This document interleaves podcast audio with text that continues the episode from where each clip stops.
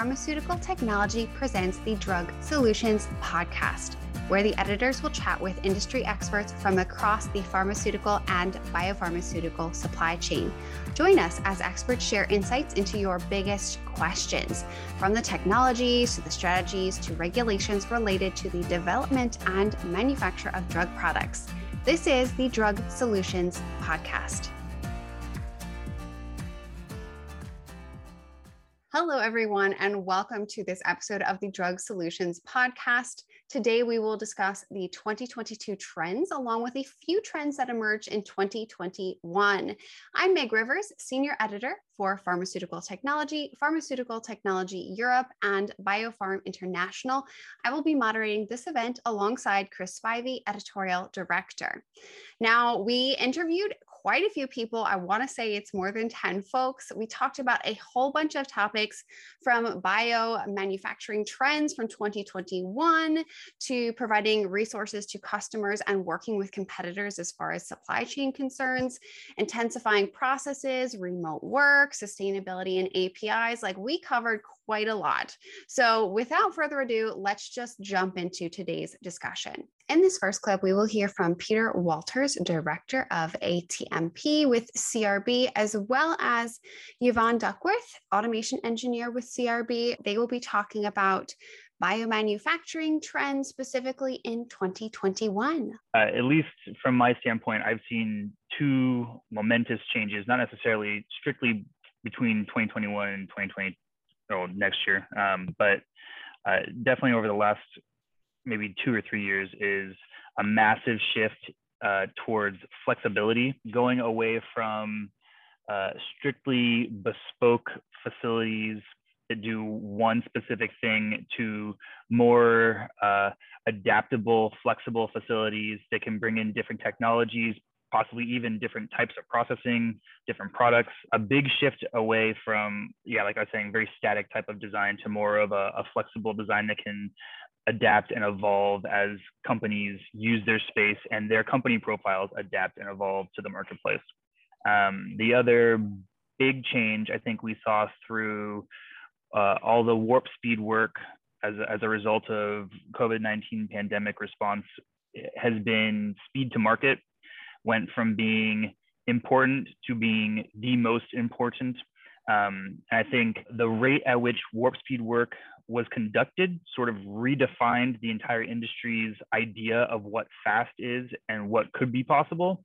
And as a result, every company wants um, to build and to get get something in place that can be operational uh, heads and tails faster than what we were doing five years ago even as a result to you know from the the growth of the general biotech industry uh, a lot of leasable space is getting chewed up very quickly and absorbed. Uh, and so the need for companies to build a facility, um, to turn over a facility immediately can be a bottleneck for their their company profile essentially. So yeah, speed to market I think is is a huge one right now. And then I would say from a, an automation um, perspective, I've definitely seen an overlap between what we would call IT and OT. A couple of years ago, um, you know, always being on the OT side of things, we weren't as involved in the IT part. That was IT was kind of a separate piece of a project that um, was kind of isolated from the rest of it. But with the overlap of IT and OT, with the merging towards um, more digitalization, IT is part of all projects now. And we need to have that connect. And again, it goes back to connectivity and having all that data talking to each other has really brought the IT world into the OT world and to the point where I've seen a lot of companies now actually break the walls down, break those two silos down, and merge their groups together um, because there's such an uh, integration that has happened um, over the last you know year or two. And that's again due to the growing interest in digitalization and trying to increase levels of digitalization and pharma 4.0 in companies. I would say that also that the pandemic has had a really big influence on um, how we are doing things now and accepting higher different levels of technology where we didn't before. So an example of that is during the pandemic, travel was restricted and um, something called factory acceptance testing that would be conducted uh, on a piece of equipment prior to it getting shipped to a site would always be done in person but during the pandemic we couldn't travel so we came up with alternate ways of of doing that and the way we did it is using augmented reality um, and, having that all done virtually and that's become an accepted practice now and i think there's a lot of benefits to that. It enables more people to be part of that initiative um, as well as opposed to having the restriction of you know having to travel and and you know it gets to be a little bit more costly so it's a good way to bring more people into that process as well but i think it's made people more comfortable with the level of um, digitalization and and kind of doing things more in a paperless electronic environment now we're going to shift to talking about trends that we see on the horizon for 2022.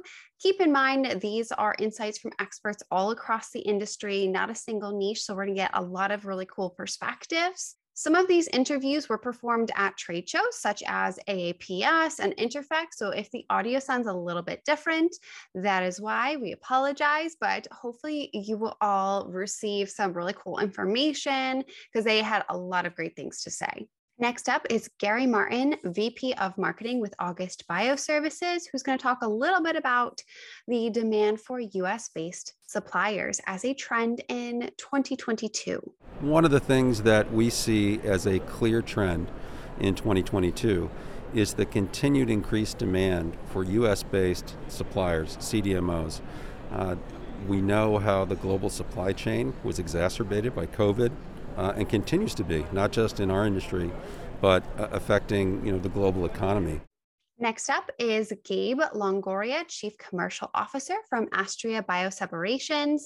And they are going to be talking about quite a few things, but some of it is about providing resources to customers, working with competitors, and a couple other stuff. So I'll let Gabe weigh in here. So I think the supply chain challenges have kind of forced a lot of organizations to actually align sort of their overall focus and what they're trying to achieve. And because of those challenges, I think we've had to kind of identify better ways of you know providing some of those resources not just to customers but you know b2b as well. So i i think it's just important to kind of recognize these things and these challenges. I don't think they're going away. I think we're still going to see a lot of these challenges still happening for the next 9 to 12 months.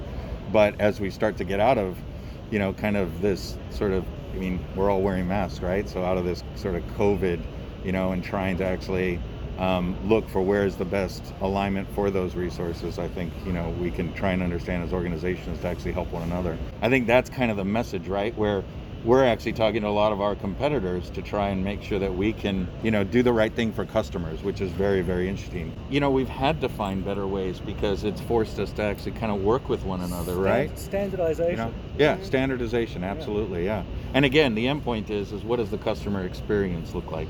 And we want to make sure, and I think all organizations are focused on that, right? So that's kind of forcing us to all work together to be able to achieve that. Next up is Merrilee Whitney, the head of Biocontinuum platform with MilliporeSigma.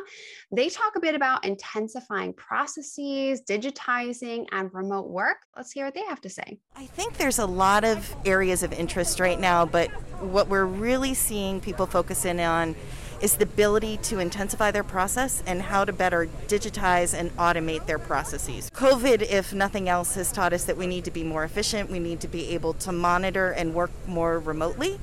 And you know, the technologies, especially on the digital side that we're developing and we've launched, are helping customers to be able to be more efficient, manage their process remotely from a centralized location um, and I think that's just going to be something that's going to become more and more critical moving forward. So it's, it's a really hot topic here right now.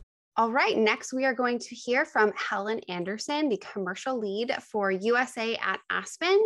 I had the opportunity to speak with Helen at AAPS. Super, super awesome conversations, but they're going to talk about sustainability in APIs.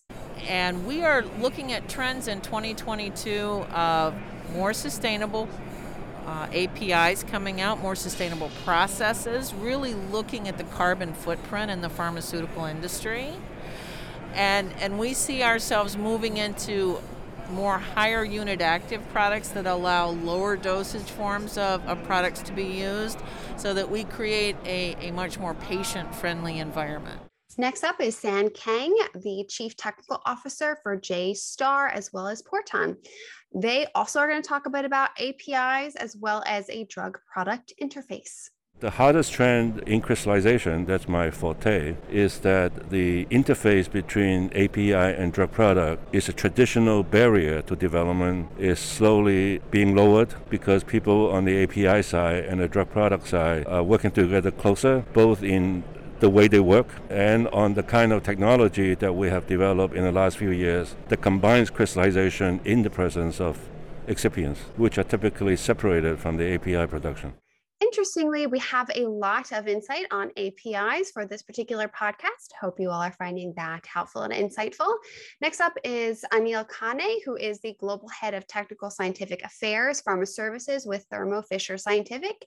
And they're going to talk about API and excipient trends. We are seeing a, a lot more improvement in the quality of the excipients, uh, examples being co processed excipients for different functional excipients. It could be to enhance the flowability, uh, enhance uh, the lubricant effect, uh, enhanced uh, disintegration, dissolution of uh, the drug substances uh, from oral solid formats.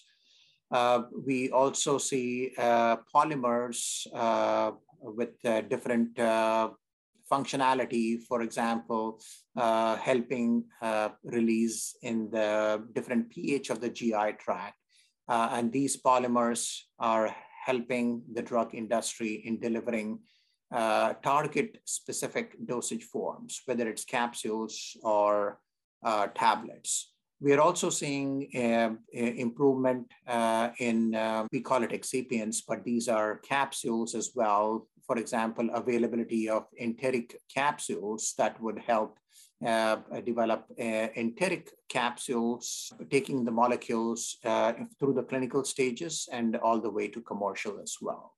So the enhancement in uh, having a better quality of excipients and functionality of excipients helps the dosage form uh, industry to de develop uh, better formats to take them to clinic and to commercial.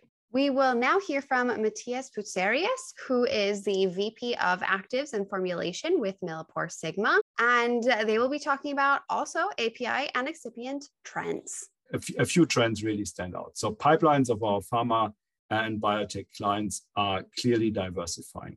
And this is strongly driven by um, the emergence of novel modalities.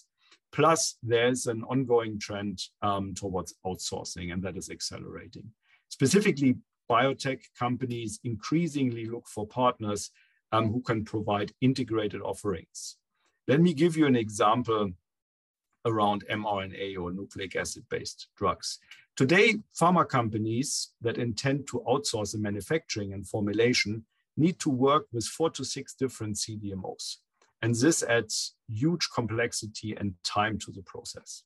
Great. Now we're going to hear from Jeff Woodhead, who's the senior scientist with Simulations Plus. This was particularly interesting to me since it was switching from a lot of the manufacturing topics and development topics to more digital stuff. And it sounds like they're anticipating some more interest in modeling services in 2022. What I've been seeing so far is the past few months, we've been getting a lot more uh, people coming to us asking about modeling services, especially on the DILIsym side, which is DILIsym Services, QSP, QSD uh, modeling. Whether that is companies waking up from their COVID induced comas or that is part of a broader shift towards modeling and a broader appreciation of modeling, I don't know. I I hope it's as much the latter as it is the former because I think modeling has a lot to offer people uh, and would love to see that, that trend continue. Next up is Gregory Lane, who is the Senior Research Investigator for Bristol Myers Squibb. Our editorial director, Chris Spivey, had a chance to speak with Gregory, and they talked a lot about developments in treatments. So I thought this conversation was really interesting, and hopefully you do too. I'll let them uh, get to it.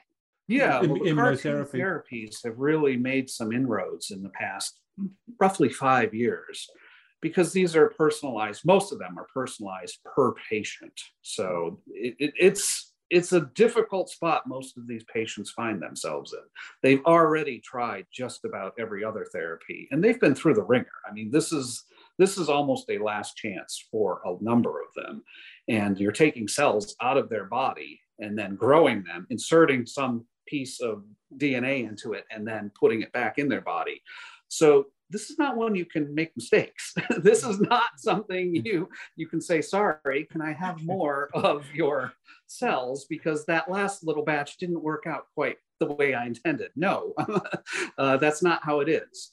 And then you're talking about things that are potentially curative, uh, that really put the disease either in total regression, uh, remission, or at least don't require this level of intervention for a foreseeable future. It's still a difficult therapy to tailor it to each person.